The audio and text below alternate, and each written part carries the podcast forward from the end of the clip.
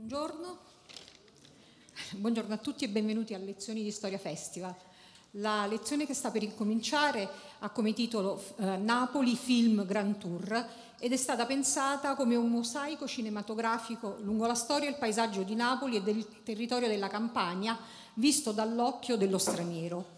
Vogliamo ringraziare il Museo Madre nella persona della direttrice Catherine Weir eh, e della presidente Laura Valente per averci ospitati. Io personalmente trovo molto bello che si tenga in un museo dedicato alla contemporaneità, all'arte contemporanea, una lezione dedicata alla settima arte, l'arte più giovane di, di tutte. Uh, la lezione di oggi sarà tenuta da Antonella Di Nocera e Bruno Roberti. Uh, probabilmente li conoscete, Antonella Di Nocera è una uh, educatrice importante operatrice culturale della nostra città, ma non solo. Lei è stata assessore a Napoli, è stata consigliera del ministro Massimo Brai per il ministro delle attività culturali. Eh, a lei è legato il nome della rassegna Arcimuvi di Ponticelli, che ha fondato, ha avviato anche la rassegna Stradale Doc Viaggio nel cinema del Reale. Attualmente coordina il Film Up, Atelier del Cinema del Reale e la rassegna Venezia eh, a Napoli. Insomma. È poi una produttrice cinematografica. Nel 2002 ha fondato la casa di produzione Parallelo 41 che ha prodotto diversi documentari, sempre di, spesso sempre di cinema del, del reale io ricordo l'ultimo magari, no? quello che speriamo che venga presto distribuito nelle sale, che è Rosa Pietrastella la, la, per la regia di Marcello Sannino, ma poi c'è anche Il segreto di Cioppe Caff e uh, altri ancora.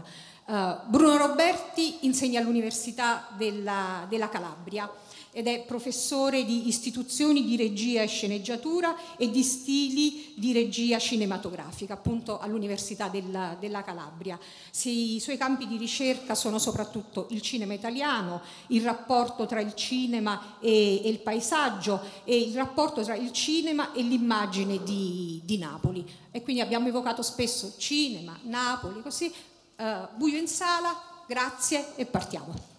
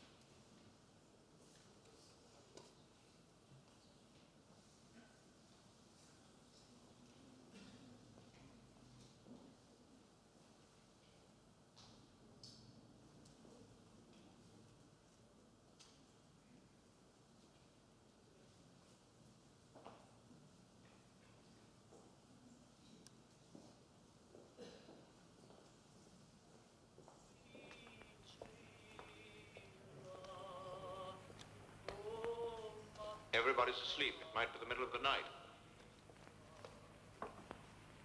You asleep too? Mm, almost. Oh, it's so nice in the sun. Why don't you sit down too?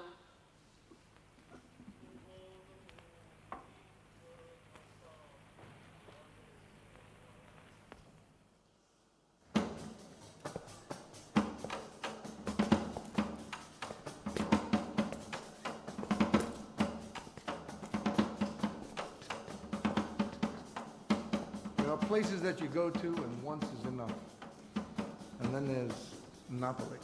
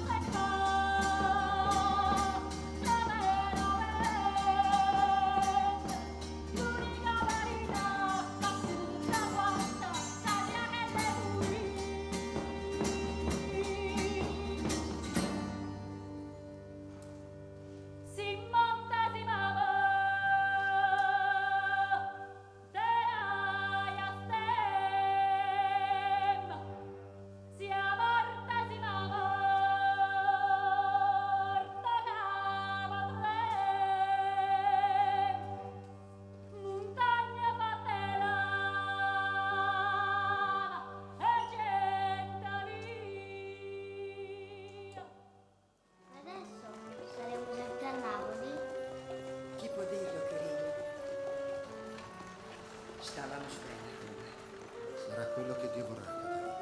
È vero che c'è anche un bel giardino.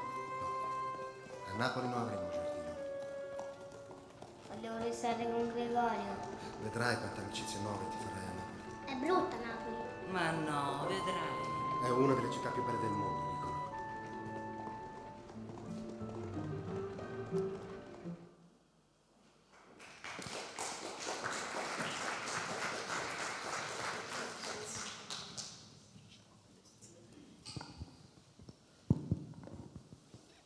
Buongiorno a tutti, grazie per essere qui con noi stamattina, grazie a Lezioni di Storia Festival che ospi- ospita questo nostro, eh, questo nostro incontro. Eh, diciamo che abbiamo, come vedrete, privilegiato le immagini eh, nel raccontare un, un secolo e più di storia, di cinema che incontra Napoli e la Campania, un territorio visto da loro e noi visti da loro per essere in tema con eh, appunto l'evento di quest'anno. Eh, Antonella ci ha presentati già, io vorrei soltanto aggiungere che abbiamo in comune tra l'Università della Calabria e Filmap, Atelier di Cinema del Reale di Arci Movie a Ponticelli, un'allieva che è Isabella Mari, calabrese, che ci ha aiutato nei montaggi che avete visto e che vedrete nel corso della lezione e quindi è bello che ci sia un, una giovanissima che allieva di entrambi che in realtà è l'autrice poi del lavoro video che, che vedrete. Il racconto sarà lungo questo secolo e più e io do la parola a Bruno che comincia dagli inizi. Grazie, avete visto questo montaggio eh, e, mh, di appunto sguardi stranieri su Napoli dall'inizio, forse addirittura da prima dell'inizio della storia del cinema. Ecco, vedete qui in particolare questa immagine che è stata girata eh, da Jules-Étienne Marais. Jules-Étienne Marais è un, eh, è un pre-inventore del cinema. Prima ancora dei Lumière, Marais eh, inventa eh, i dispositivi pre-cinematografici, viene a Napoli, eh, frequenta eh, un, cenacolo di, di, di, scienziati, di biologi eh, intorno alla, all'acquario, alla stazione eh, biologica e sperimenta a Napoli il primo, eh, la prima tecnica di, eh, che impressiona un pezzo di pellicola con un fucile che lui chiamava fucile cronofotografico si aggirava per Posilli poi con l'occhio dello straniero di un francese che, che eh, mh, puntava questa macchina da presa antelittera, questo fucile per eh, studiare il movimento degli uccelli e lo chiamavano Opazze Posillag perché vedevano gli abitanti di Posilli vedevano questo, questo signore che sparava in cielo ma non raccoglieva nessun uccello. In realtà eh, quel personaggio, quel francese, stava inventando il cinema a Napoli. Eh, e, e, le prime immagini impressionate su pellicola sono girate su, eh, eh nel Golfo di Napoli eh, e ehm, in assoluto. E quindi Napoli è una città cinema da subito, è una città mondo eh, da subito e um, il, vedete nelle, nel, in questo montaggio eh, eh, come poi i fratelli Lumière eh, vengono a Napoli a documentare, eh, qui per esempio eh, il lavoro dei marinai eh, nel Golfo di Napoli, cioè, insomma a restituire al mondo un'immagine che era stata amata e eh, ehm, che è quella eh, di Napoli che era stata amata e frequentata fin dal Settecento con la tradizione del viaggio in Italia e del Grand Tour. Noi abbiamo intitolato questa lezione Film Grand Tour perché questa, questa, questa potenza di fascinazione eh, di, eh, che ha Napoli, questa forza eh, grandissima di suggestione e di fascinazione che ha Napoli e i eh, contorni di Napoli, come li chiamava Alessandro Dumas, e i dintorni di Napoli, quindi il Golfo, le isole, eh, è una fascinazione ehm, è un sortileggio che eh, eh, attira eh, ehm, lo straniero fin appunto dal Settecento. La tradizione del Grand Tour nasce con Goethe, ehm, il quale nel suo viaggio in Italia descrive eh, Napoli e il sud italiano eh, con mh, addirittura eh, eh, pensando che nel sud eh, ci fosse la chiave di tutto, la chiave di, del, di, di decifrazione del mondo. Ebbene, questo eh, nel cinema si realizza, si realizza appunto da subito. Ehm, eh, qui vedete per esempio eh, un, eh, un, pezzo di, eh, degli ultimi giorni di Pompei. Gli ultimi giorni di Pompei è un romanzo eh, scritto a metà Ottocento da Edward Bulwer Lytton, ehm, che era un grande scrittore, oltre che politico inglese, che aveva, amava moltissimo Napoli, che viene a Napoli più volte e scrive il romanzo che in qualche modo eh, entra nell'immaginario eh, collettivo eh, come, appunto, come rappresentazione di Pompei. Ehm, e eh, negli ultimi giorni di Pompei, negli ultimi giorni di Pompei ci sono varie versioni dal, appunto dagli anni, eh, eh, ehm, dagli anni 10 fino al ehm, per esempio agli anni 50 in un film di Mario Bonnar eh, eh, in, dove debutta Sergio Leone. Il melodramma, l'idea eh, è, è, qui per esempio vedete The White Sister che è un film di Henry King del 23 è altro, altra immagine scatenante la fantasia eh, è quella del Vesuvio. Eh, The White Sister è tratto da un romanzo di Marion Crawford, altro scrittore straniero inglese, ehm, anzi americano, eh, che mh, eh, viene eh, a vivere vicino Napoli, a Sant'Agnello, a Sorrento, e eh, scrive dei mh, grandi romanzi melodrammatici da cui il cinema attinge eh, negli, anni, negli anni 20 e quindi si comincia anche in questi anni a formare un'immagine di Napoli eh, che poi continuerà anni, dagli anni 30 eh, fino a tutti gli anni 50, un'immagine che scivola nel cartolinesco, eh, scivola nel, eh, nell'oleografia, a partire soprattutto, ascoltiamo questa canzone tratto da un, da un film eh, che è Naples Basé de Feu. Film del 26 del 37 scusate diretto da Augusto Genina che è un regista italiano ma che lavora molto in Francia. Questo è un film francese a tutti gli effetti.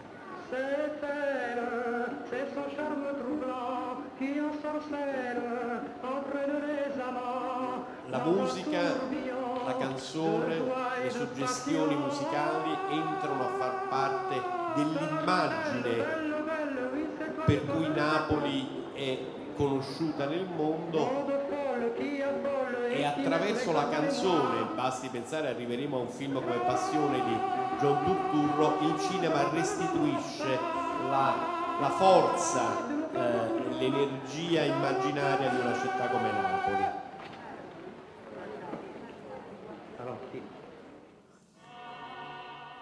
Ecco, continua la suggestione della canzone continua il romanticismo, il melodramma.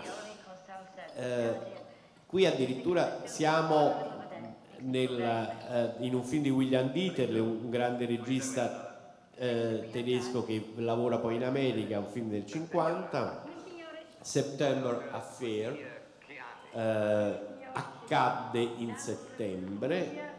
Vedete come questo idillio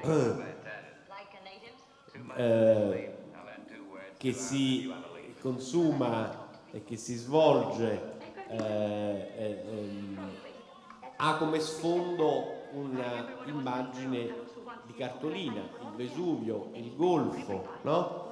E quindi è l'immagine più stereotipa, però è molto curioso perché questo film ehm, eh, è, è- è un film intanto di un regista di cultura tedesca che aveva lavorato anche con, aveva conosciuto e lavorato anche con Bertolt Brecht in America eh, e con Kurt Weill. Una canzone eh, di Kurt Weill, di, di questo musical che è September Affair, e, eh, ehm, che è appunto eh, eh, scritta eh, da Kurt Weill eh, si ascolterà in questa scena più avanti. Quindi è curioso come in una scena dove l'immagine del paesaggio di Napoli, un, eh, ehm, un corteggiamento, un idillio, eh, eh, eh, ha, come, eh, ha, come, ha come sfondo una cartolina e nello stesso tempo si immette poi eh, la cultura mitteleuropea tedesca, an- anzi degli immigrati in, in- in America dalla Mitteleuropa, appunto la canzone eh, September eh, Affair di, di- di Kurt Weill. Eh, c'è da dire che in questo periodo eh, mh, comincia a, eh, a, ehm, a manifestarsi anche ecco sentiamo qui c'è il, la canzone di Kurt Weill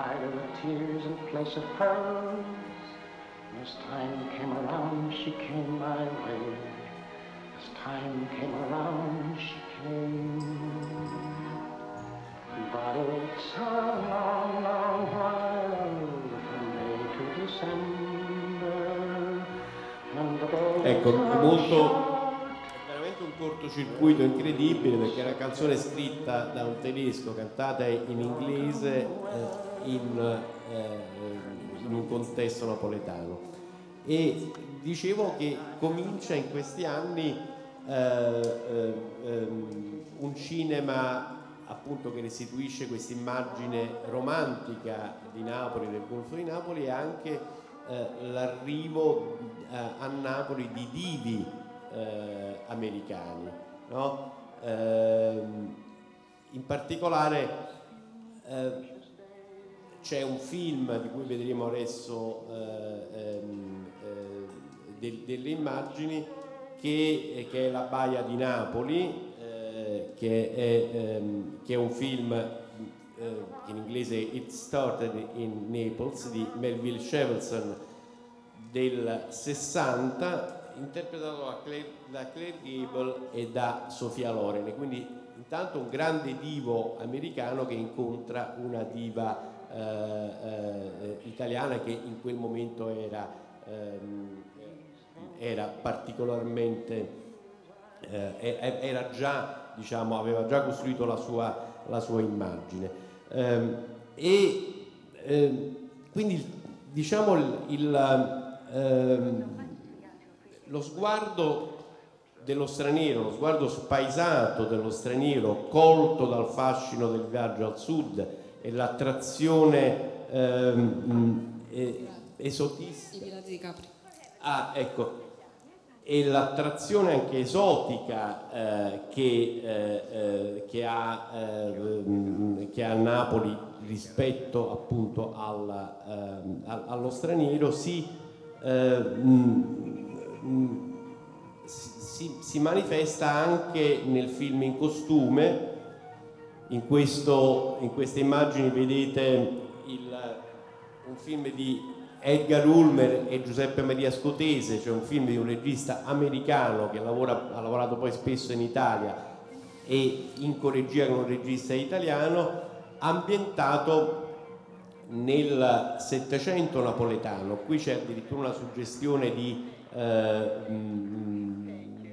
di commedie dell'arte, eh, l'idea della maschera, l'idea della teatralità eh, è, è, è, restituita da un film come I Pirati di Capri. Qui invece vedete, parlavo di divi, e vedete come diciamo, il, la, eh, eh Settecento, anche questa, questa idea di, de, diciamo, dell'immaginaria di un Settecento napoletano in questo eh, film su Lady Hamilton, sulla storia d'amore tra Lady Hamilton e Orazio Nelson, eh, un grandissimo divo, un grandissimo attore Lorenzo Olivere e una grandissima attrice come Vivian Leigh si incontrano sul set, poi si sposano, vivono una grande storia d'amore. In questo film eh, viene ricostruito quello che è appunto il rapporto, per esempio, nel Settecento tra eh, gli inglesi eh, e, e, Napoli, la famosa Lady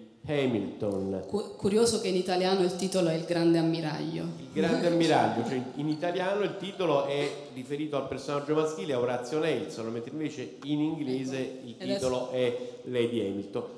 Uh, un'altra, andiamo verso invece l'arrivo di grandi autori a Napoli. Uh, uh, pochi si ricordano che un grande film di Orson Welles, che è eh, Mr. Arkadin, un film del 55, ehm, il rapporto confidenziale in italiano comincia nel Golfo di Napoli. È un film, è un intrigo poliziesco eh, molto labirintico, eh, come tutti i film di Orson Welles, eh, e eh, la sequenza iniziale del film da cui si dipana tutto l'intrigo poliziesco è appunto girata al porto di Napoli.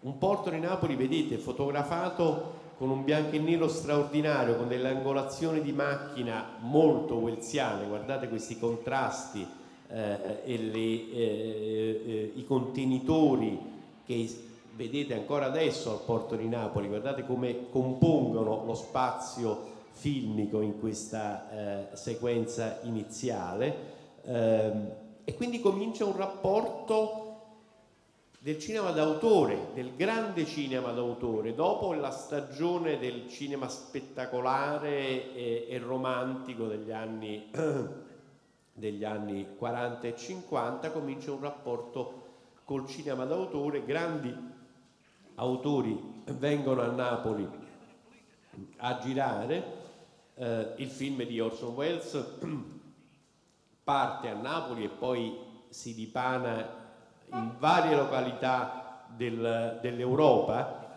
eh, ma eh, ehm, il rapporto, lo vedremo fra poco, con il cinema d'autore eh, prosegue con l'arrivo negli anni 60, ecco, di, intanto di autori americani molto in, importanti, di, di registi americani come Billy Wilde, per esempio, vedete qui un'immagine di un film di Billy Wilder eh, del 71 eh, che è Avanti, che cosa è successo tra mio padre e mia madre, girato questo è Ischia, girato in, eh, tra Ischia e la penisola sorrentina, che eh, eh, viene interpretato da un attore come Jack Lemmon, il quale, attenzione, ritornerà sempre come ex soldato americano che dopo molti anni, che era stato di stanza a Napoli, che dopo molti anni ritorna eh,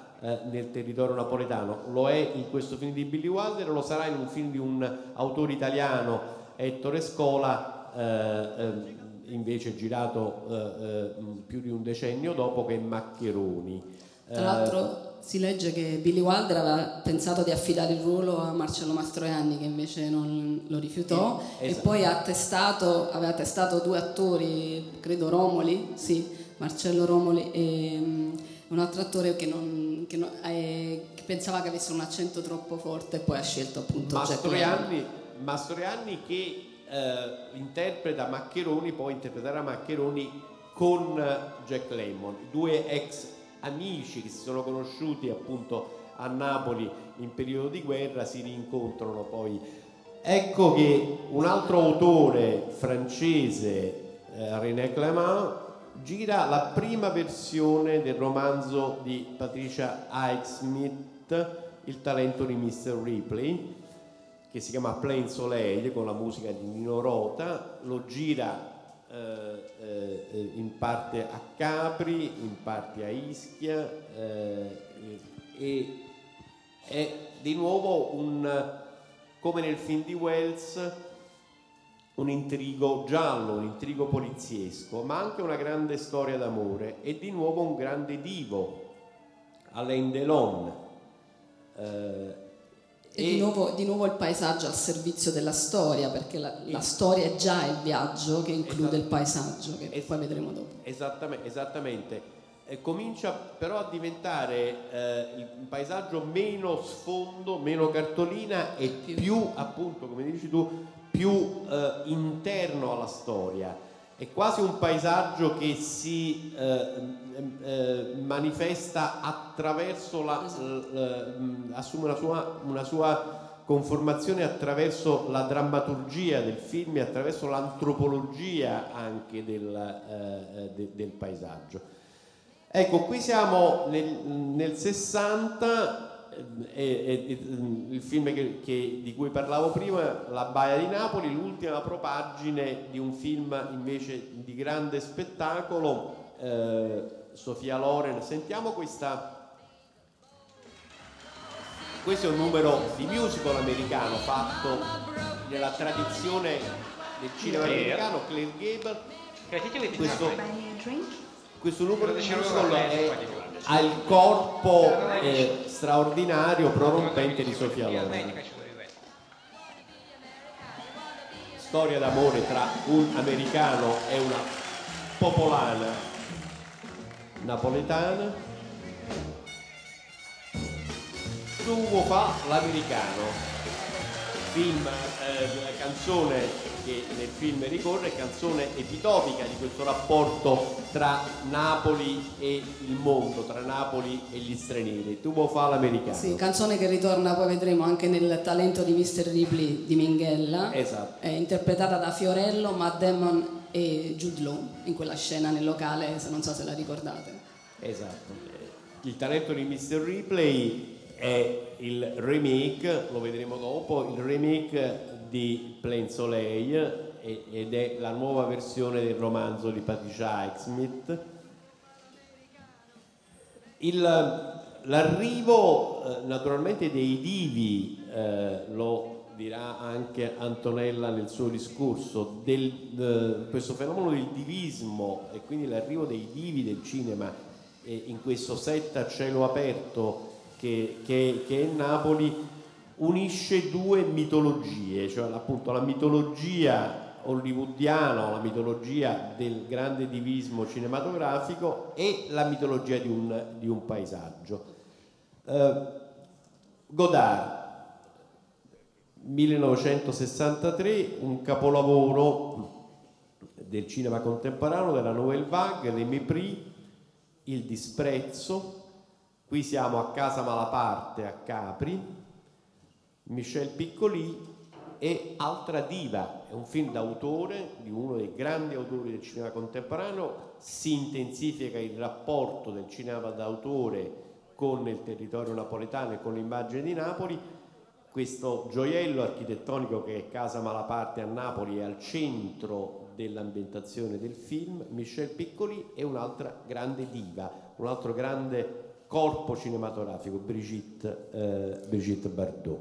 Su Tra cui il regista Jacques Rosier gira due, ben due documentari per il rapporto che si creò tra Brigitte Bardot e i suoi fan durante le riprese, quindi diciamo veramente rappresentavano momenti di grande entusiasmo ma anche di capacità di controllo di queste situazioni che erano complicate perché Brigitte Bardot era un simbolo universale e davvero sul set diciamo, contenere i fan diventava un problema. Ci sono stati due documentari girati su questo rapporto. Questi documentari di Rosier, Rosier un altro regista di Nouvelle Vague, appunto si eh, può vedere in maniera flagrante il rapporto tra un corpo divistico come quello di Brigitte Bardot e un eh, eh, immaginario paesaggistico come quello eh, eh, di Napoli. Guardate come il dato antropico anche del paesaggio, queste rocce eh, filmate da, da Godard hanno, eh, veramente, diventano veramente protagoniste del,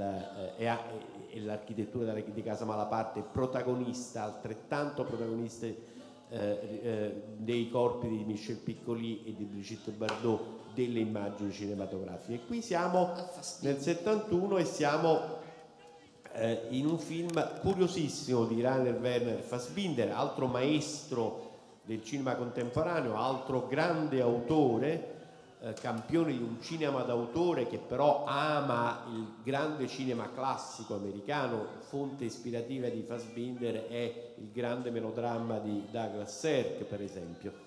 Questo film che in italiano si chiama Attenzione alla puttana santa è girato eh, interamente a Sorrento, eh, in un albergo di Sorrento. Questa scena è una terrazza sul mare del Golfo di Sorrento, come dice la canzone di Dalla, e, e, ed è un film sul cinema. È la storia di una troupe cinematografica che eh, eh, confinata, autoconfinata nella preparazione di un film in questo albergo e in questo paesaggio eh, eh smagante, eh, eh, in questa sorta di incantesimo, è come se fossero bloccati come nel film di Buñuel L'angelo sterminatore, non potessero uscire da questa situazione, da questo eh, eh, albergo e da questo paesaggio. No? È come se non potessero poi uscire dal film, dal film stesso. No?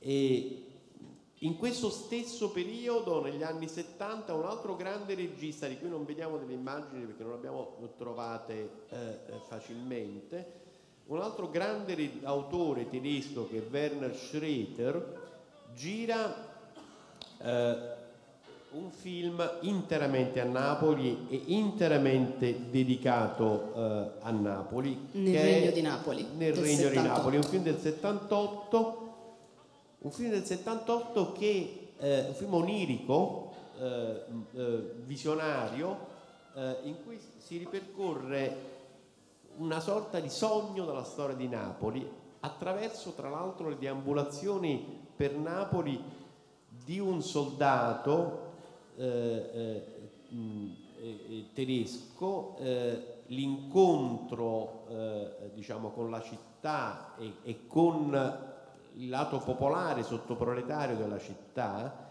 eh, nel periodo appunto di eh, eh, scatafascio nel, insomma, subito dopo l'armistizio. Quindi diciamo questa idea del dopoguerra e, anche della Napoli del dopoguerra in cui gli americani poi vengono a Napoli e c'è questo incontro con, con eh, si intensiva questo incontro con, con, lo straniero è raccontato dalla, da Werner Schroeder in quegli stessi anni eh, siamo arrivati. Siamo arrivati appunto, agli anni Ottanta. Agli anni Ottanta in cui c'è una strana eclissi. Sì. Non si girano più tanti film a Napoli, non vengono più tanti registi stranieri, ma, eh, ma si manifesta una maschera straordinaria che poi sarà diciamo, mas- una delle maschere per eccellenza, uno del, dei messaggeri del cinema per eccellenza al, fino a Los Angeles, fino ad arrivare agli Oscar. Massimo Troisi. E quindi appunto abbiamo eh, la, parola la, parola, la, parola, crisi che cioè questa eclissi e si vedono pochi film che si girano in questi anni, però c'è un viaggio di Napoli della sua identità che parte dal territorio.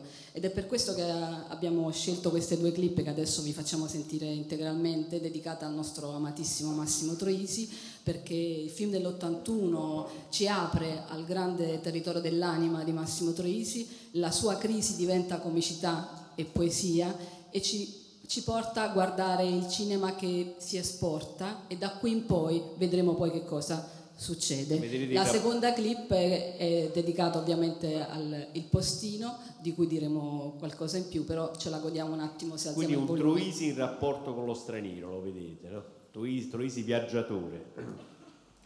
Robertino, guarda chi c'è. Vieni avanti, prendi. Salve Robertino. Questo è Gaetano. Sei contento che c'è Frank? E questo Gaetano non è americano? No, è di Napoli. Ah, è emigrante. Non si- no, io non lavoro a Napoli, ce l'avevo, ci lavoravo normalmente, solo che sono partito per viaggiare, per conoscere, poi ho incontrato a Frank e sto qua. Sì? Sì.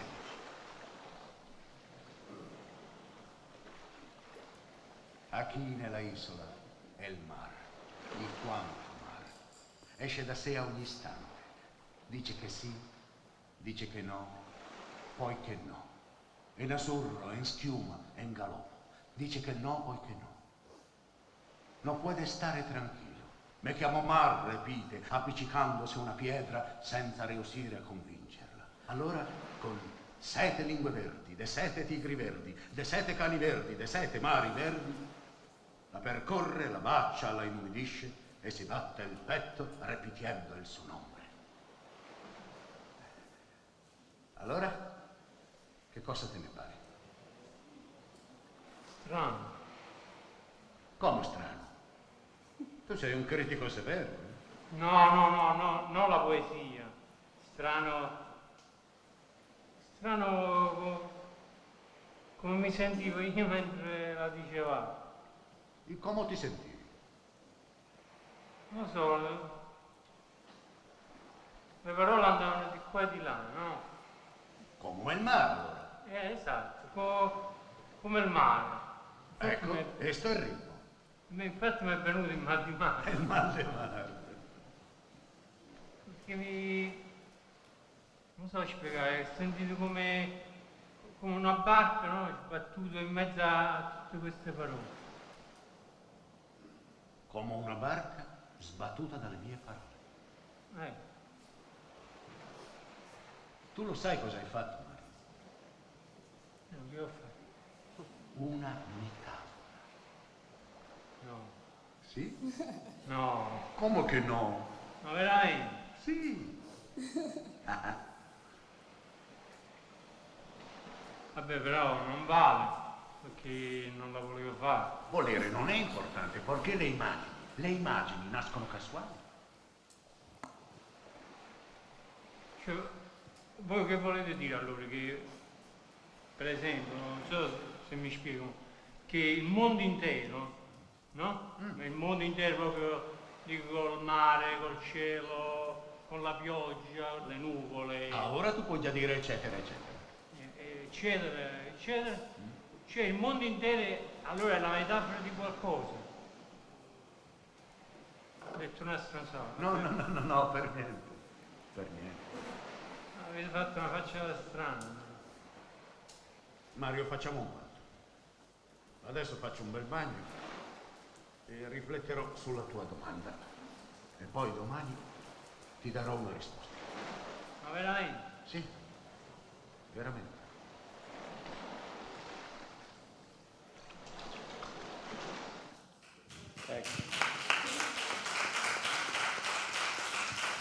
Qui era Procida. L'applauso ci vuole, l'applauso ci vuole. Qui era E- Procida, no? Qui era Procida. Però nel film? Quindi il, il film Il Postino è un- è un- ha una storia lunga. Il film è, è del 94, diretto da Michael Redford, ma l'amicizia tra Massimo Troisi e Redford era cominciata anni prima.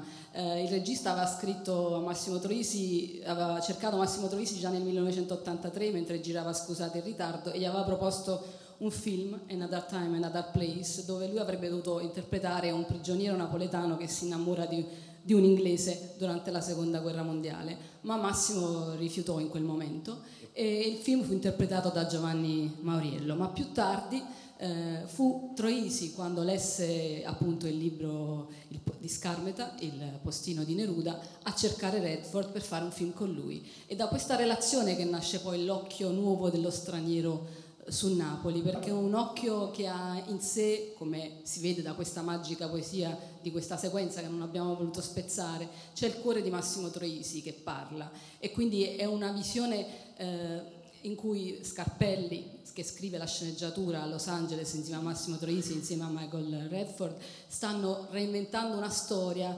immaginandola in un paesaggio che sarà poi in parte salina, come sapete, ma soprattutto, soprattutto procida. E quindi Napoli e il territorio viaggiano attraverso un occhio che non è più soltanto quello esotico di qualcuno che viene, guarda, gira e, ra- e rappresenta, ma che si racconta eh, da sé.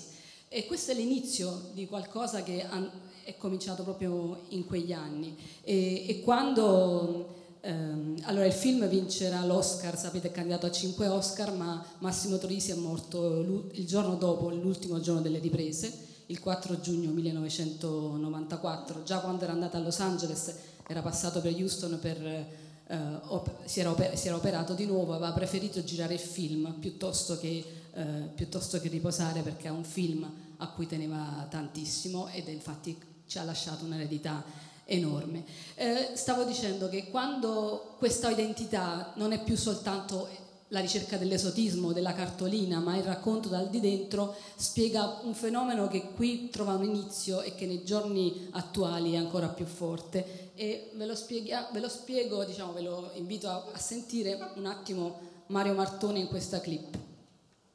Oh no, in questa clip.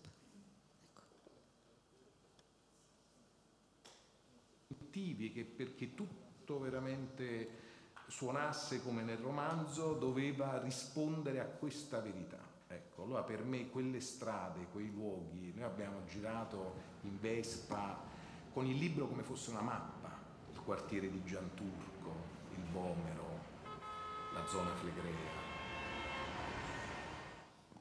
Il film è stato molto importante per me andato in concorso a Cannes, ha avuto un grande successo internazionale, è stato distribuito ed è stato a lungo nelle sale in paesi diciamo, insospettabili. Evidentemente diciamo, si sentiva Elena Ferrante, quindi qualche cosa già ecco, eh, suonava no, di questo rapporto poi straordinario che sarebbe esploso successivamente tra Elena Ferrante e i lettori di tutto il mondo.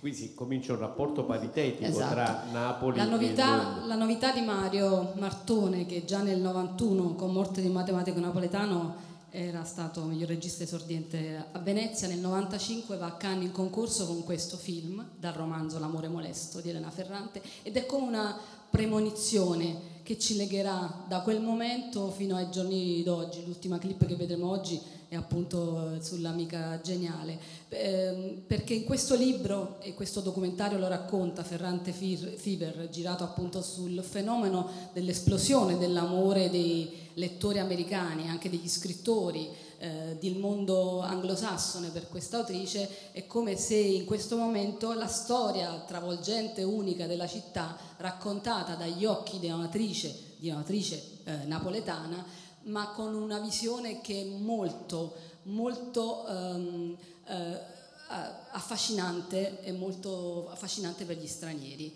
E questo è un tema su cui ci rimarremo come interrogativo alla fine della lezione e magari sentiremo anche che cosa ne, ne pensate voi. Quindi Troisi e l'inizio della Ferrante sono l'inizio di questo viaggio, ma adesso ci concentriamo un attimo su vedere come alcuni film, ritornando a una una tipologia che è stata già illustrata negli anni 50, quella romantica, tornano in questi anni, vedete una piccola sequenza eh, di film girati tutti a partire da libri, dal, quindi dalla letteratura, ma comunque con uno sfondo in cui il paesaggio è di nuovo centrale per, per il racconto. Her one true love. Questo è Only You, Amore a prima vista del 94. Vedete i giovanissimi Marisa Tomei e Robert Downey Jr. È la storia anche questa di un viaggio, di un insegnante che va alla ricerca del suo amore in Italia perché ha saputo che questo amore a cui era predestinata è lì e tutto il viaggio quasi eh, fiabesco coincide col paesaggio. Eh, le riprese sono essenzialmente in costiera, a Positano, la storia d'amore, la love story è collegata all'ambientazione, quasi che questi nostri territori potessero essere lo sfondo di fiabe, di nuove fiabe contemporanee. È un, film, è un film girato in un'epoca in cui non era ancora grande l'attenzione diciamo, del lavoro industriale, delle film commission, della promozione del territorio, ma fu una scelta proprio di, eh, di girare in questo, ecco il, il golfo che è sempre lui, il mare è sempre lo stesso, il mare dei Lumière è questo. E saltiamo al 99 Quindi c'è questo è il remake, con il eh, remake del del film di cui abbiamo già parlato. Nel- se ricordate il film, eh, tutta la prima parte del film è veramente un, un grande racconto dei colori dell'isola di Ischia. Eh, Palazzo Malcovati, eh, il castello aragonese, la spiaggia, il porticciolo, c'è un'integrazione totale, un amore quasi ehm, che- si legge dell'autore per, quel- per quei territori. E questo è un dettaglio non da poco, perché tutti, tutti i registi, tutti coloro che vengono a girare testimonieranno anche in interviste che abbiamo visto e che non abbiamo, che non abbiamo il tempo di proporvi, questo amore per il territorio, l'amore per l'umanità, l'amore per il cibo, eh, lo stare bene. Insomma, insomma, il sole, il sole, il paesaggio sono tutti elementi che creano un, un- un para- un idillio con, eh, con- Due con la grandi, città. due grandi attori conosciutissimi adesso Matt Matt Damon Damon e Jude Law, Jude ma Law. qualcuno ha detto che se i critici, se tutti i critici avessero visto la Land Alone di- del talento del 1960, non avrebbero fatto tutti i complimenti che poi hanno fatto a Matt Damon. Ah, e c'è un piccolo dettaglio carino, appunto, dell'amore per il golfo e per il nostro mare, che quando la scena del film si sposta a Sanremo e c'è appunto l'omicidio sulla barca, non so se la ricordate, c'è un errore proprio di, eh, di riprese perché a un certo punto nel golfo della Liguria si vede Capri, bella, intendi? per, per quasi 30-40 secondi, allora eh, ho detto, beh, la- l'autore... Tra l'altro questo, questo fascino del paesaggio che diventa protagonista e che, e che però ha, eh, ha a che fare con l'amore o con la fine di un amore, eh, avete visto Vaccati in settembre che sono due am- amanti che vengono creduti morti e a Capri vivono la loro storia d'amore. All'inizio noi abbiamo fatto due eccezioni diciamo, rispetto ai film di registi eh, stranieri.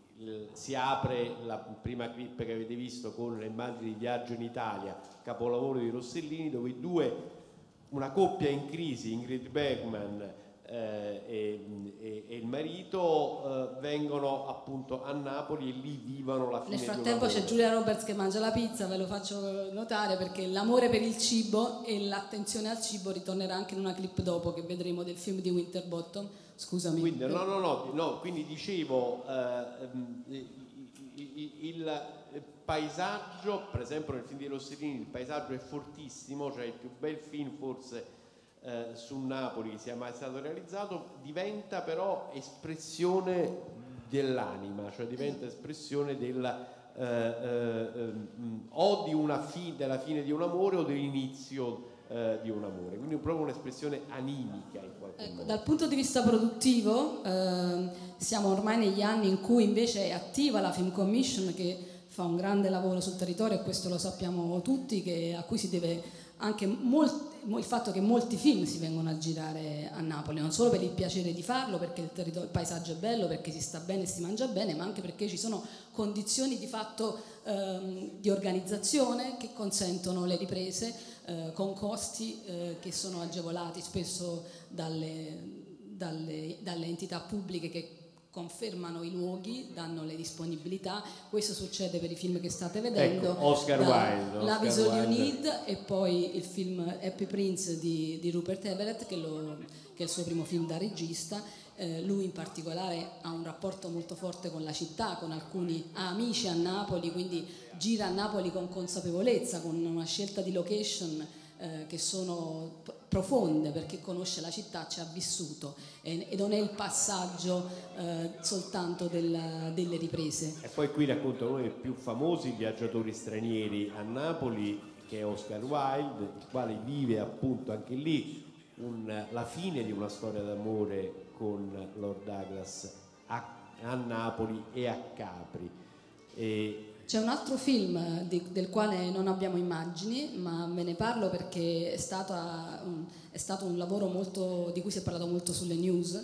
Girare a Napoli, girare in Campania diventa anche un, um, un argomento forte. Quan- quanti articoli, quanti- quante testimonianze rispetto al caso Gore. Go- Gore Vidal è il film che ha avuto come protagonista Kevin Spacey, girato nella Ravello Internazionale, eh, tratto anche questo dal- da, da un libro, dal libro di Jay Parini intitolato Empire of Self che hai letto il paesaggio napoletano a che eh, viveva, che viveva a Ravello, vita. che aveva una vi- villa a Ravello, ma questo Gore film Vidal. del quale si è parlato tanto, lo ricorderete, in realtà non si è vista neppure una clip, neppure un'immagine, perché prodotto da Netflix è stato sospeso e mai più distribuito per lo scandalo che a, se- a seguito delle, della vicenda dello scandalo degli abusi sessuali di cui è stato accusato Kevin Spacey. Quindi non rimane una sola clip, ma rimane il ricordo di queste riprese in costiera, dei tanti che ci hanno lavorato, delle, delle situazioni anche diciamo, collaterali al film che si- ci sono state in quel, in quel periodo.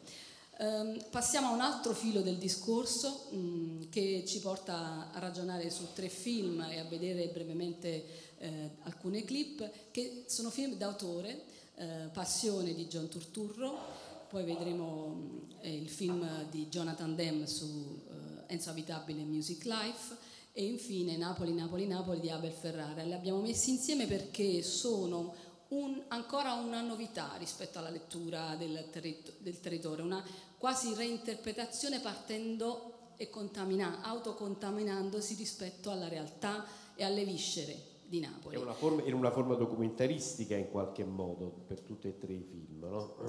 che è appunto il cinema della realtà. Facciamo par- no? Deve partire questo? Ok. Ci godiamo un attimo la musica di passione. Qui è una, è una cantante portoghese, Misia, Misia che canta insieme a Peppe Servillo.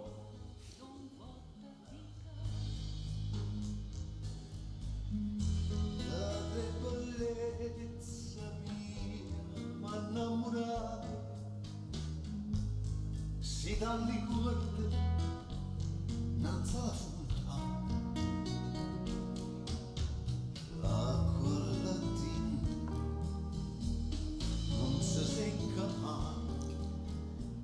questo film c'è l'Africa, ci sono i suoni, ci sono le canzoni antiche della città, quindi c'è una lettura di John Turturro che reinterpreta a partire dalla storia identitaria e lo fa creando un lavoro che è davvero eccezionale e più lo si vede, vede- rivedendolo in questi giorni, anche io ne ho riconosciuto una nuova profondità perché l'operazione che fa Turturro è di eh, di amore e conoscenza profonda, cioè il fatto di lavorare con tanti artisti contemporanei che reinterpretano la canzone napoletana, di farlo in ambienti che non sono più cartoline ma sono realtà, che- ma sono chiaroscuri, ma sono eh, ruderi, ma sono i colori della città vera, quella più, più interna. Questa è un'operazione di, di cinema verità che però porta a una poesia nuova e quindi veramente un grande lavoro questo di John Turturro.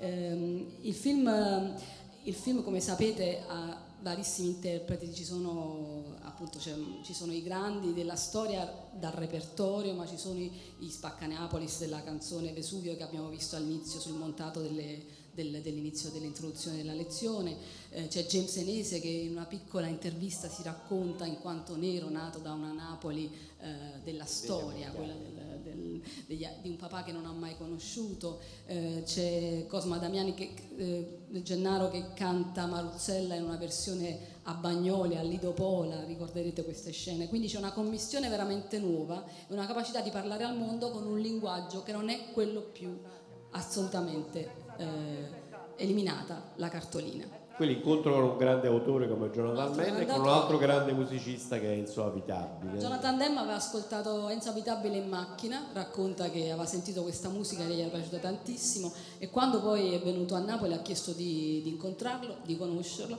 e da qui nasce questo film che è un ritratto eh, di Enzo Abitabile ma anche il ritratto di una Napoli, eh, in- di una storia della di una Napoli interna, Piscinola, i luoghi frequentati da Enzo Abitabile e improvvisamente le grandi aperture al mondo di Enzo Abitabile che suona con, eh, con, eh, con Africa Bambata, James Brown e t- tutto questo che nasce da una città che da sé parla al mondo, come ha fatto Troisi, Ecco lo scarto nuovo che vediamo, non è più soltanto lo straniero che viaggia e viene a rappresentarsi nella città cartolina, ma è la città che si rappresenta attraverso il connubio, l'incontro tra i suoi protagonisti, come nel caso di Massimo e Redford, adesso abitabile, e Jonathan Demme, Turturro che legge tutti i cantori di Napoli. Ed è quello... canzone- La canzone all'interno di, un- di uno dei posti più eh, straordinari della Napoli. Di, di questo film. Jonathan Demme dirà, Jonathan dirà è stato molto spontaneo girarlo, Enzo canta della sua profonda passione per l'intera umanità ed io, l'ho ascol- ed io dopo che l'ho ascoltato ho capito che lui trasmetteva umanità e volevo capire da dove provenisse, era Napoli. Questo dice Jonathan Demme letteralmente in una intervista. Purtroppo Jonathan Demme sapete che è scomparso eh, di recente, un anno e mezzo fa, appunto eh, per un cancro. Autore, sapete, di Silenzio degli Innocenti, autore di altri documentari musicali su Talking Heads, autore di Filadelfia. E veniamo al- all'ultima clip che riguarda questa sezione, quella di Napoli, Napoli, Napoli, diretto da Abel Ferrara. Anche questo è un film che incontra le viscere della città, che mescola tre piccoli filoni narrativi ehm, con immagini documentarie, con intervista alle detenute del carcere di Pozzuoli. Di questo film Abel Ferrara dirà è il racconto nasce- che, che nasce dal mio cuore, dal mio sangue. Si chiama Napoli, Napoli, Napoli, ma potrebbe essere New York, New York, New York o Detroit, Detroit, Detroit. Lo schermo è lo specchio della mia anima, le zone oscure sono anche le mie. Questo film è scritto per la parte fiction, diciamo, insieme a Gaetano Di Vaio, eh, Lanzetta e Braucci ed è un documentario complesso, cioè un film complesso perché appunto passa in maniera molto mh, senza particolari giustificazioni dal documentario alla fiction che è, che è all'interno. Facciamo ancora un- nel Napoli, eh, nella Napoli di questi anni c'è una grande attenzione per la verità, il cinema documentario, cinema di creazione eh, lo girano i napoletani, lo girano gli italiani a Napoli, lo vengono a girare anche gli stranieri, tanti programmi televisivi, tante- tanti prodotti per le tv satellitari di vario genere fanno- raccontano una città dove il la realtà è già storia, la realtà diventa racconto da sé. Ehm, in particolare abbiamo, abbiamo segnalato questo documentario, Le Grand Tour, che ci rimanda al titolo del nostro incontro, che è un, Che è un documentario, documentario didattico Sì, un documentario didattico che però ri- ri- ritorna a decantare la bellezza di Napoli nella sua verità. È solo un esempio per dire che se ci sono i documentari sui fuochi d'artificio vengono a girare a Napoli, se ci sono i documentari sul vino vengono a girare a Napoli, se ci sono i documentari su Pompei, sui musei, sulle- quindi una vastità di prodotti che non vi faremo vedere ovviamente, neanche vi eh, enumereremo, ma soltanto per dirvi che sono tantissimi quelli che si girano tra il, 19 tra il 2000 fino ai giorni d'oggi e a ogni a ogni cantone, se vi girate, c'è qualche piccola troupe che gira a Napoli. Non è più l'occhio dello straniero eh, nel senso classico che abbiamo visto, ma è sicuramente una curiosità, una fascinazione continua, eh, diciamo quasi delirante a C'è da- volte, di da un'attenzione. dire- C'è da dire che eh, mh, se si inaugura lo sguardo dello straniero nel golfo di Napoli, in queste immagini che poi diventano appunto, eh, che sono le immagini che ricordano la grandi guasce, eccetera, a un certo punto non solo i vicoli entrano, i vicoli, il ventre di Napoli entra a far parte del racconto e gli stranieri, basti vedere come Turturro ambienta nel ventre di Napoli, nei vicoli di Napoli, le canzoni interpretate da cantanti anche non napoletani, come appunto abbiamo visto, prima, ma poi la periferia, cioè si scopre eh, tutta una Napoli. Napoli cosiddetta periferica, ma che è una Napoli che ha un'antropologia fortissima e per esempio Gianturco, eh, dove eh, Mario Martone ha girato il primo film tratto dalla Ferrante, è appunto quel tipo di periferia, tra virgolette, e quel tipo di Napoli sottoproletaria che poi racconta anche Abel Ferrara, regista italo-americano d'origine campana. Eh, ancora due- per tutti gli anni 2000, ma questo possiamo dire che succede fino al momento e quindi siamo arrivati a un epilogo del discorso. Eh, al contrario del paesaggio oggetto del viaggio e dunque la meta era il territorio, cominciano una serie di produzioni e queste si legano alla crescita dell'industria cinematografica in Campania, eh, legata anche al fatto che esiste una legge regionale sul cinema, un lavoro enorme fatto dalla Film Commission. Succede che i film utilizzano Napoli come location a prescindere dal- dall'essere Napoli. Ed ecco allora che il mare è il mare dei Lumière, ma è il mare di un film come questo di, eh, di Wes Anderson, autore che tra l'altro dirà in un'intervista eh, qualche anno dopo che ha amato Napoli così tanto e soprattutto ha- è- è- si è innamorato del film Loro di Napoli in particolare dell'episodio con Totò che, vorrà, che dice, dichiara di voler creare una stop motion su quello stesso episodio. Quindi una visceralità, un amore che sconfina.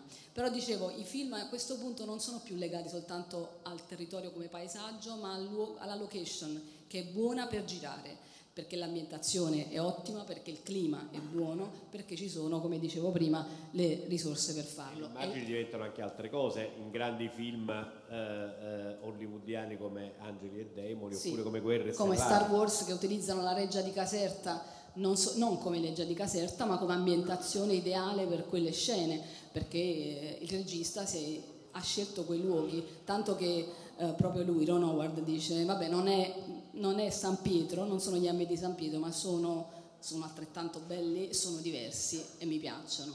Eh, Benoît Jacot viene a girare a Napoli questo è il film con Continuando Isabelle la tradizione degli autori francesi. Esatto, il film con Isabelle Huppert, di cui vi racconto un piccolo aneddoto che mi ha raccontato Maurizio Gemma, direttore della Film Commission, dice che a un certo punto eh, la, la doveva salire sul Monte Pomeo e non ce l'ha fatta, hanno dovuto chiamare l'elicottero e la forestale per portarla su e poi portarla giù. Ecco l'ambientazione appunto a Ischia, in realtà la storia è in verità ambientata a Capri e continuano altri film di questo periodo, tutti di un'epoca di cinema che si è affermato e che trova a Napoli la location ideale. Quindi avremo il film di Alfonso Arao, ehm, L'imbroglio L'imbroglio del lenzuolo. Sulla- e- sull'inizio del cinema a Napoli. Poi Esatto. Napoli è stata la città dove praticamente, come dicevo prima, si è inventato il cinema e anche l'industria cinematografica. Le prime sale cinematografiche, la prima industria cinematografica in Europa è Napoli e Torino, ma ancora prima Napoli. Molte scene di questo film di cui stiamo parlando di Arau sono, sono girate, eccolo qua, sono girate a Piazza del Biscito, alla- nell'antro della Sibilla eh, e ancora a Bacoli, alla Casina della Mitelliana, a Sant'Agata dei Goti. Cambiare tante location non è semplice, c'è un tema organizzativo forte, ma in più mi piace ricordare che l'autore di questo romanzo, da cui è tratto il film, è lo Francesco stesso Costa. autore, Francesco Costa, che ha scritto il libro La volpe a tre zampe, da cui è stato tratto un film di Sandro Dioniso, eh, girato negli anni, nel 2000 credo, Sfortunato eh, film sfortunato film poco distribuito, dove anche che lì c'è, c'è l'occhio straniero perché il protagonista è, la protagonista è un'attrice dai capelli rossi che eh, dico adesso mi sfugge il nome che è mm? Miranda, Miranda, Miranda, Otto, Miranda Otto. che eh, ha una relazione fortissima di amicizia con questo bimbo e, e anche lì c'è l'occhio dello straniero nel dopoguerra a Napoli, eh, una storia dal- dall'interno. Eh, finiamo raccontando questi altri Scusa, due abbiamo- film. siamo Abbiamo- passati attraverso Sayas, altro Ah, regista post Nouvelle Vague che gira in parte a Napoli un film sul maggio francese. Andiamo a Pompei. Questo è Pompei 2014 che in realtà non è girato a Pompei, anche se il regista è stato più o meno sei anni a studiare Pompei, andava e veniva da, da Napoli, però poi ha tutto ricreato in Canada, quindi è un film dove- che è stato messo in scena poi in Canada. Altra operazione internazionale, un grosso film di Guy Ritchie, operazione The Man from Uncle, e questa è una serie che era nata negli anni 60, credo, eh, che- della quale poi hanno fatto il film, eh, ma mh, saltiamo all'ultima delle clip che- della quale vi anticipo il contenuto, si tratta del film di Winterbottom, The Trip to Italy del 2014, eh, un film che eh, nasce come prosecuzione di un lavoro di serialità. Eh, Winterbottom ha fatto questa prima serie che si chiamava The Trip per la TV britannica appunto, in cui questi due protagonisti, due attori, eh, facevano in realtà le guide culinarie, andavano nei ristoranti del nord dell'Inghilterra e giravano anche improvvisando. I due attori erano Steve Coogan e Rob Brydon, due attori anche divertenti. E poi ha continuato questa serie facendo una stagione dedicata all'Italia, eh, da cui è tratto poi anche il film state, di cui state vedendo le immagini. Guardate Napoli tutto, in tutto il suo splendore, proprio quasi fin dal documentaristica. titolo- fin dal titolo è proprio il viaggio in Italia. insomma. prima ricordavo il film di Rossellini, l'idea del Grand Tour è l'idea del mito del viaggio in Italia, che ritorna nel 2014 attraverso un serial poi tra l'altro. no? Anche qui i due attori che tra l'altro stanno facendo l'ultima, l'ultima stagione dedicata alla Grecia che andrà in onda la settimana prossima, i due attori in un'intervista non fanno altro che parlare di, di cibo, di bellezza, di, di persone, dell'umanità delle persone, di come girare a Napoli in fondo è una vacanza. E, eh, per, chiudere, mh, per chiudere noi volevamo farvi vedere questa clip della quale parlerò dopo. Può alzare il volume? Ma mi fa piacere che siate venuti nella mia città. Sarete testimoni di una svolta nella nostra lotta. Ti ho detto che avrei costruito un rifugio, Wolfgang. E quale posto migliore della mia Napoli? Qui la memoria vive accanto alla storia. La storia accanto alla memoria. In quell'angolo ho dato il mio primo bacio. E più avanti c'è la piazza in cui Masaniello, umile pescatore, si oppose all'impero spagnolo e innescò una rivoluzione che portò alla prima repubblica napoletana. Fanculo. Non sei una rivoluzionaria, ma una collaborazionista. No, aspetta, Posso batterlo? non adesso, c'è troppo in gioco. Questa città esiste da migliaia di anni. Imperi ed eserciti sono passati da qui e noi siamo ancora in piedi. Qualcuno sopravvivrà alla guerra. E quel qualcuno sarò io.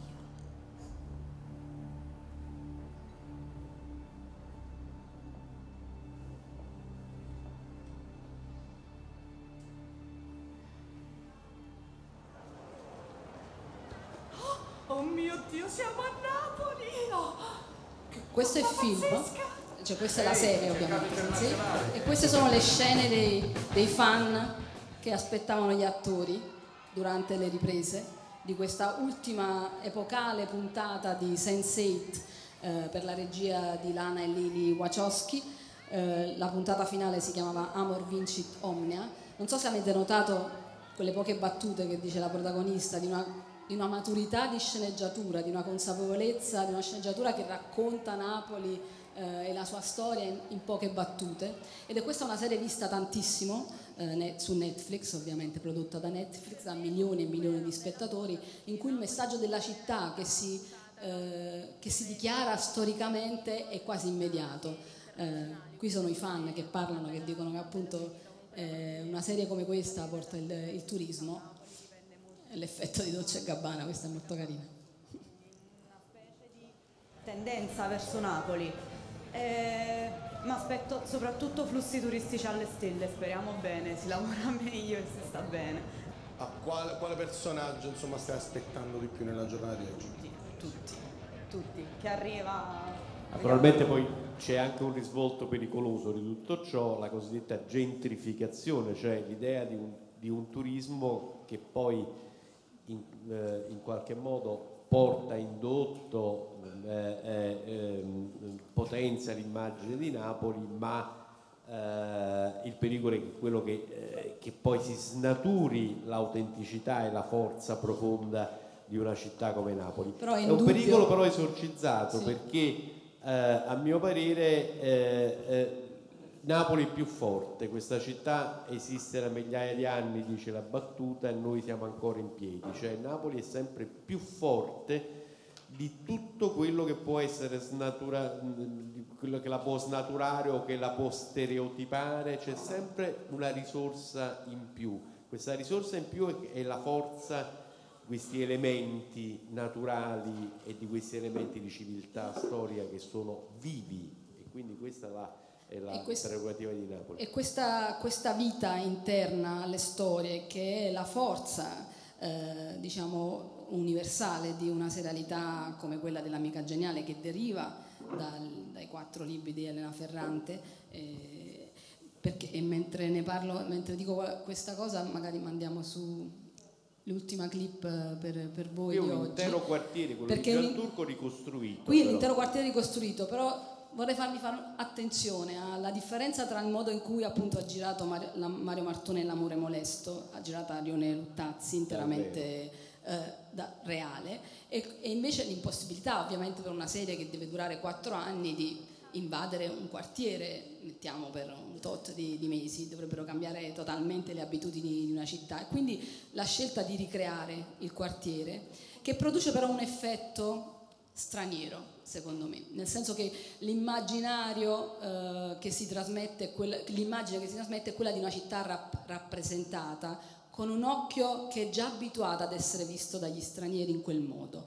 E quindi non è una conferma, eh, per dirla in maniera molto estrema, di uno stereotipo, però diciamo in fondo anche noi, perché la fiction è prodotta da, da Rai Fiction, il regista è Saverio Costanzo, con alcuni interventi quest'anno meravigliosi, tra l'altro le puntate che ha girato lei di, eh, di Alice Rockwacker, eh, non so se state seguendo la serie, la cui ultima puntata va in onda appunto lunedì prossimo di questa seconda stagione, è un modo con cui vogliamo essere rappresentati? Cioè piace anche a noi vederci in fondo da È molto, napoletani. è molto curioso, è molto curioso Come ci vedono perché, gli stranieri. eh, ma è molto curioso perché il grande successo in America innanzitutto dei romanzi di Irene Ferrante produce eh, il- un- una serie di questo tipo, cioè po- la por- porta i romanzi al cinema. È il successo in America che fa sì che ci sia una, una grande serialità. È, è come se il film, e credo che sia una scelta anche di regia, incorporasse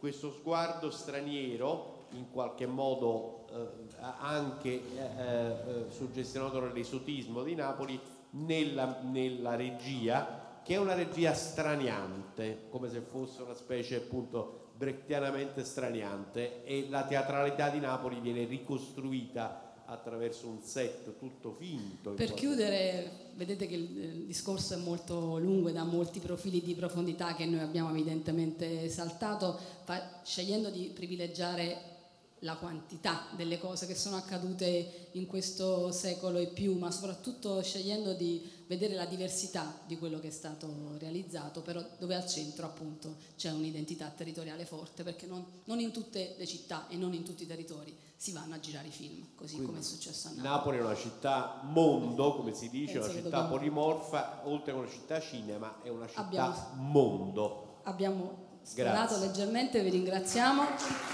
Ringraziamo il Napoli. Grazie a voi, grazie a Antonella Di Nocera, grazie a Bruno Roberti questa, questa passeggiata. Abbiamo riconosciuto molti luoghi, ma ora li guarderemo secondo me con occhi diversi, con occhi nuovi, che poi secondo me è quello che deve sempre avvenire alla fine di incontri come questi. Stato un viaggio intenso e ringraziamo voi tutti per l'attenzione prestata, davvero grazie. Io però voglio fare, voglio dire una cosa, come forse saprete, la programmazione del festival ha dovuto subire alcuni cambiamenti a causa dell'emergenza sanitaria. Una scuola è stata chiusa, il conservatorio è stato chiuso, per cui alcuni incontri sono stati spostati. Adesso noi, diversamente da quanto segnato in programma, abbiamo l'incontro, c'è qui, con il professor Guido D'Agostino, che è già pronto ed è stato molto paziente, noi lo ringraziamo